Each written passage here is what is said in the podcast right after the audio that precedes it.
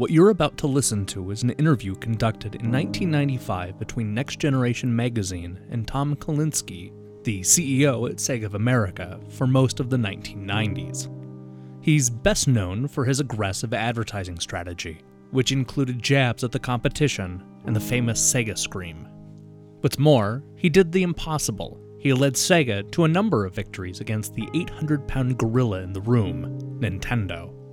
Fresh off the success of the Genesis, Tom was excited to sit down with Next Generation and talk about the future of the Saturn and Sega 32X. As you can imagine, Sega's CEO painted a rosy, if not delusional, vision of the future. In this interview, he talks about his thoughts on the PlayStation, why the 32X will be a huge success, and why video games are going to become less violent any day now.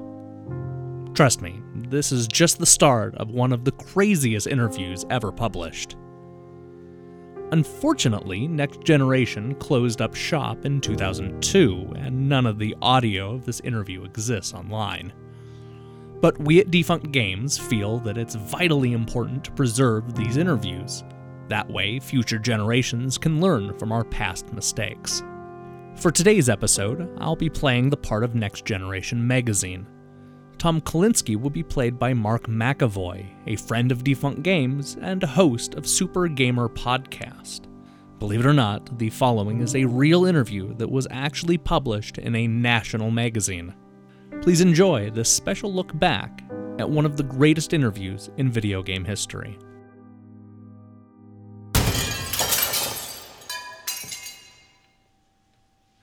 Just as Sega Japan rolled out Saturn, Sega USA put all of its resources behind the launch of the 32X instead. Does this betray any lack of faith you may have in the Saturn as a product? No, no, I love Saturn. For me, it's a magnificent product. It just all comes down to price, and right now it's not a mass market item. Now, I was in Japan for the launch of Saturn, and it was selling out just as fast as it was arriving in stores. I, am amazed at how they managed to sell so many of these machines at what are considerably very high prices. But the US is a very different market than Japan, and uh, we at Sega USA recognize the importance of proper pricing. So US gamers got a 32X instead.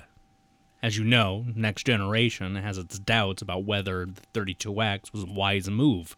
It stretches Sega's resources. It has to be a distraction to the US launch of the Saturn, and in all honesty, it's not really that good. Can you further explain your thinking behind its launch? Sure. One thing that people involved with publications don't appreciate, to the degree that we at Sega appreciate, is the price point importance to the mass market in this country. The US has always been very, very price driven. To sell huge units of anything, be it TVs, VCRs, cellular telephones, it doesn't matter what, the price must be right. Now, I can sit here and tell you today that no matter how great Saturn is, or PlayStation is, or Ultra 64 is, we will outsell them by an enormous amount with 32X, simply because of the price. The technology of 32X happens to be good, but the price point is so important in the US market that how good it is really doesn't matter. We've got to have a product out there that the consumer can afford to buy in Walmart, Target, Sears, and all these other places. The thought, let's upgrade the 16 bit Genesis they already own to a 32 bit experience, was the most logical one to us. And this is opposed to starting over with an entirely new machine. Sure. Now, a year later, we'll have Neptune out, a combined 32X Genesis machine, which is a standalone system for new people coming into the market or people who have owned an alternative system and want to come over. But again, the idea will be to keep the price point reasonable enough for 98% of Americans for whom price is important. And essentially, that's the real reason behind 32X. So you're saying there's a price boundary above which something won't sell? There's a huge boundary. In fact, there are several. The first magic price point is $300. If your product costs more than $300, then your market is very, very limited. Take audio CDs. You know, they never sold over 1 million until they got below $300. The same is true for video game machines. That's why 3DO hasn't been successful. It goes in $100 blocks, so the next would be 199 and then after that 99. And this is the current status of the 16-bit business and it's a great place to be. Nintendo and ourselves are selling huge, huge numbers of units. Would you presumably like to see 32X at a price point of under $100? Sure, that would be great, but I don't think that's very realistic. So, when will the Saturn launch in the US? We haven't started yet. I mean, you know, we're in great shape for the launch. Virtua Fighter is a phenomenon in Japan, and over here too. I love the game. I actually have an arcade unit at home. And we'll be able to launch with both this and Daytona Racing, so we're in great shape. Having said that, as with the launch of 32X, where I wish we had more titles, I want to have 10 great titles at launch, and it's this that will determine Saturn's release date. I'm still assuming that it will be the latter half of 1995. 32X, Genesis, Sega CD, 32X CD, plus Game Gear, plus Saturn, that's. I know. A lot. One of Sega's production managers for Sega CD told Next Generation that it's been very difficult to inspire teams to gear up their enthusiasm to work on Sega CD games when they could be playing with the sexy 32 bit stuff. Now, on one hand, you say that it's the 16 bit games that are the mass market and the main focus, but on the other hand, it looks like the development of the Sega CD is in severe danger of being sidelined. So, are development resources being spread perilously thin? I don't think so. As you know, we have expanded here since the creation of the Sega Technical Institute. We have more than 350 people, and although our main focus remains on Genesis, our people are evenly spread on all of the systems, at least now in the first quarter of 1995. But there can only be one A team. There can only be one best team. What platform are Sega's hotshots working on right now? In Japan, the A team is AM2, and they've been working on Virtua Fighter 2 and getting that done. They're also working on versions for Saturn and 32X. But in the US, I think we have, I hope, a number of A teams, and one of our primary focuses has always been on sports. So we're looking at keeping a lot of attention on making the best sports games we can. So, is Sega now a big enough company to do this type of multi product business? Absolutely. Okay, but still, as a big successful company, the flip side of the coin is that Sega is no longer the underdog it once was. Isn't there the danger that the same conditions that made Nintendo vulnerable to a lean, hungry, fast on its feet competitor four years ago would now make Sega vulnerable in 1995? I still feel, and I think most of us here still feel, like an underdog. I don't know why I've never overcome the sensation that they're about to pounce on us at any moment, and we're up against bigger competitors, so how can we not be the underdog?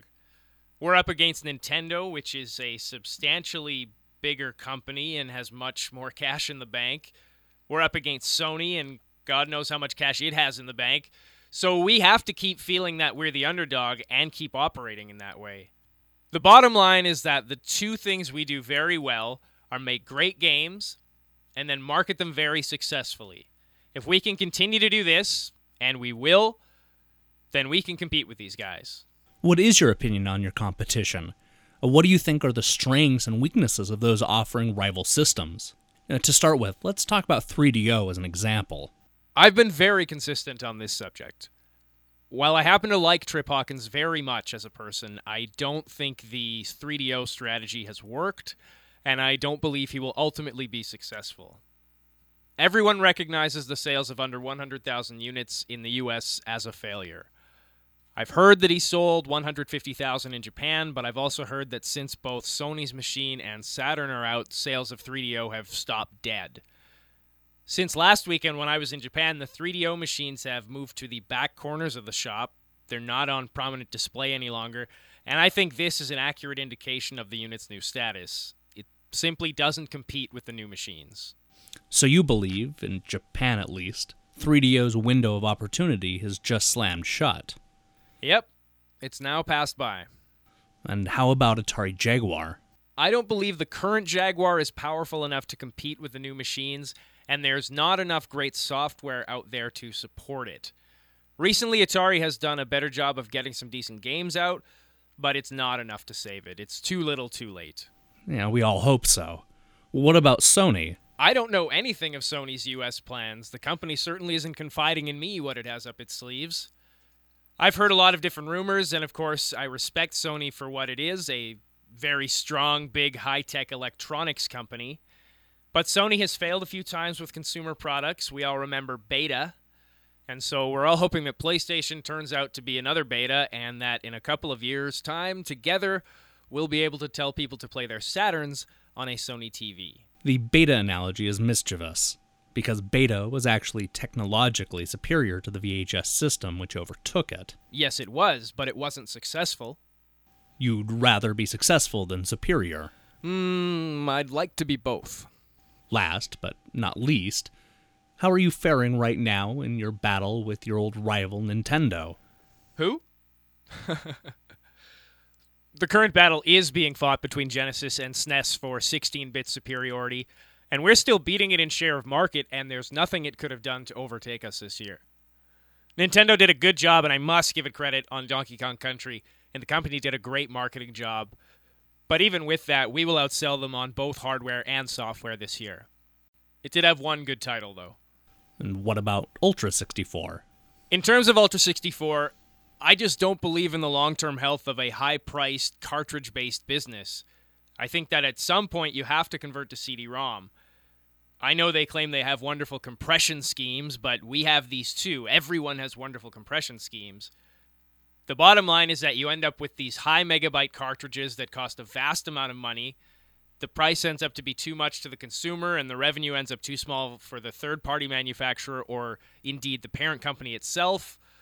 So I think that Nintendo's current strategy for Ultra 64 is incorrect and may in fact be subterfuge. Maybe they're really planning on bringing out a CD drive for Ultra 64 and that will bring the price of Ultra 64 up to the same price as everyone else's machines. The other problem is of course, how are you ever meant to do more than what you're doing today on cartridges if you don't move to CD? How do you ever really incorporate the wonderful things that you can do with film, special graphics and silicon graphics computers if you don't move to CD-ROM. Eternal Champion CD is certain to be the most graphically violent home video game ever, but its release is absolved by the fact that it carries an MA 17 rating. Do you think that the efforts of Senator Lieberman and others, in fact, backfired? And these unenforceable ratings simply legitimize and increase in the amount of video game violence? I don't think so at all. I think that the level of violence is probably less because a lot of people got scared off when this investigation and the negative publicity around it was occurring. On the other hand, what is legitimized was the recognition that this is a very wide audience. People have different tastes, and as an industry, we should be allowed to produce games for it. But you guys are smart marketing men. You know full well that there's nothing sexier to a teenager than an adults only label on the box kids are still playing these games. Am I right? To some degree. When I was a teenager, I remember trying to sneak into movies my parents didn't want me to see, and I wasn't successful all the time. But when you're talking about a purchase of $50 or more, then most of the time the parent has a hand in the decision for the younger child. Therefore, the ratings, as a means of providing reliable information for the parent, are a useful thing.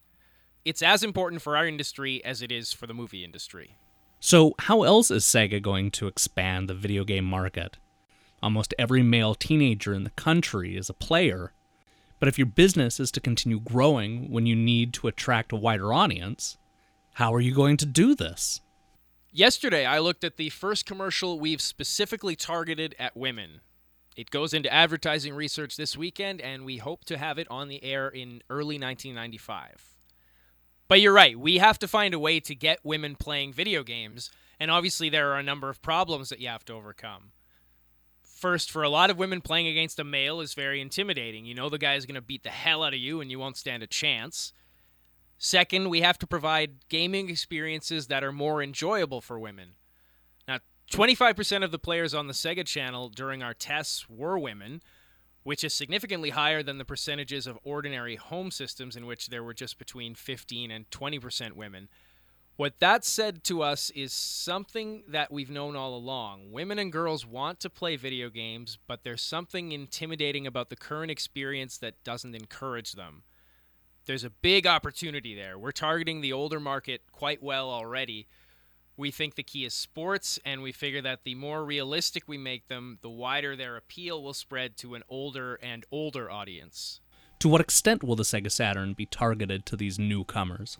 Although the majority of our sales will initially be to experienced gamers, we expect Saturn to attract an older audience. I wouldn't be surprised if everyone was over 18. Because they've got all the cash. Absolutely.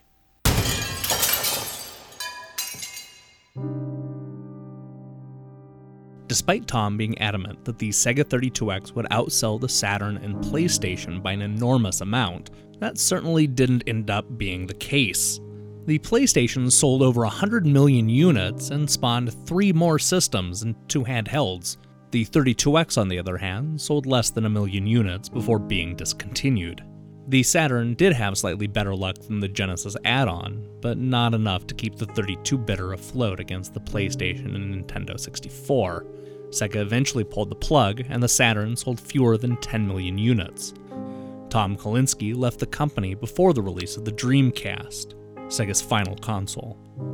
Although he won't admit it, it's clear that the development teams were stretched too thin, negatively impacting the quality of the games. This not only hurt the Genesis, Game Gear, Sega CD, and 32X, but also the Saturn.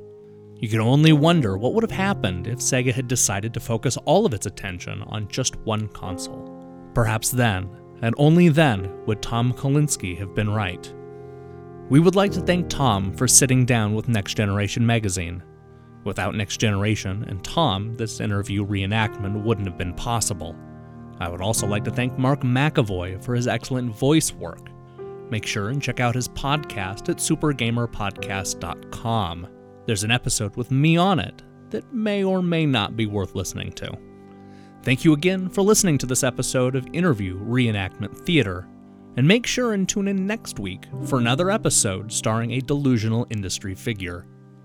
Trust me, you won't want to miss it.